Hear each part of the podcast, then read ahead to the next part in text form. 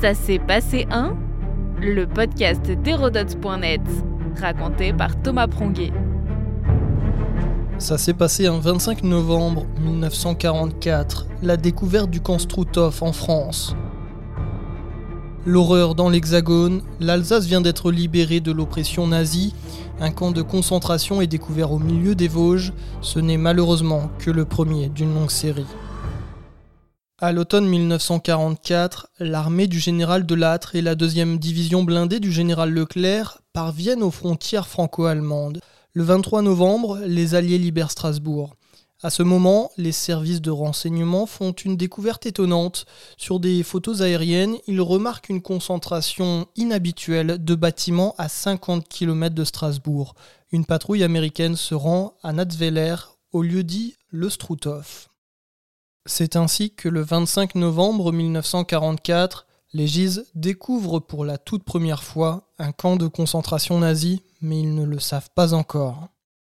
En haut du Mont Louise, au milieu des sapins et de la végétation verdoyante, des barbelés, des baraquements et des cellules, les soldats américains trouvent des murs criblés de balles et un four, mais cela ne ressemble en rien à une prison. À quoi ont servi ces lieux ? Les militaires, désorientés et désemparés, n'ont jamais entendu parler d'un camp de concentration. Les questions se bousculent. Pour revenir en arrière, l'Alsace et la Moselle sont annexées après l'armistice du 22 juin 1940. Le Troisième Reich prend ainsi une revanche sur la défaite de 1918. Immédiatement, la SS investit l'Alsace-Lorraine. Des prospections sont lancées dans toute la région pour exploiter au mieux la zone fraîchement conquise. Or, à cet endroit, un filon de granit est découvert par les SS. Himmler, chef de la Gestapo et d'autres militaires nazis ont alors l'idée de faire travailler des déportés dans la carrière. Sur place, une ferme, un hôtel, une auberge et une salle des fêtes existent déjà. C'est l'endroit rêvé pour créer un camp. D'autant plus que le lieu est discret, à l'écart de tout. Et une ligne de chemin de fer dessert le bas du Mont Louise. L'engrenage de la mort est en marche. En mai 1941, les nazis commencent la construction du Struthof. 300 déportés communistes allemands et autrichiens sont internés dans les bâtiments existants.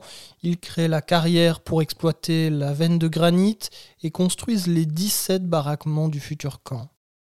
L'hôtel et les pistes de ski prisées par les Strasbourgeois qui venaient s'y divertir depuis le début du siècle laissent bientôt la place au camp de concentration. Le lieu de villégiature paisible se transforme en antichambre de l'enfer. Le camp principal se compose de près de 70 camps annexes, tant en Alsace que de l'autre côté du Rhin.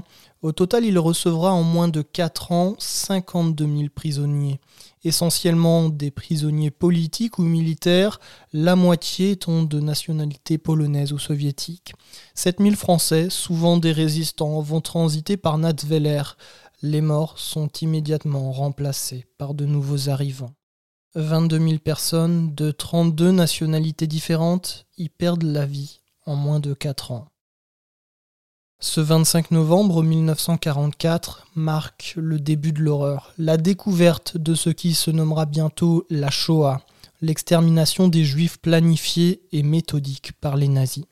Struthof est désormais un lieu de mémoire. S'y tient le mémorial aux héros et martyrs de la déportation. Notre podcast historique vous plaît ? N'hésitez pas à lui laisser une note et un commentaire ou à en parler autour de vous. Et puis pour en apprendre plus sur l'histoire, rendez-vous sur hérodote.net.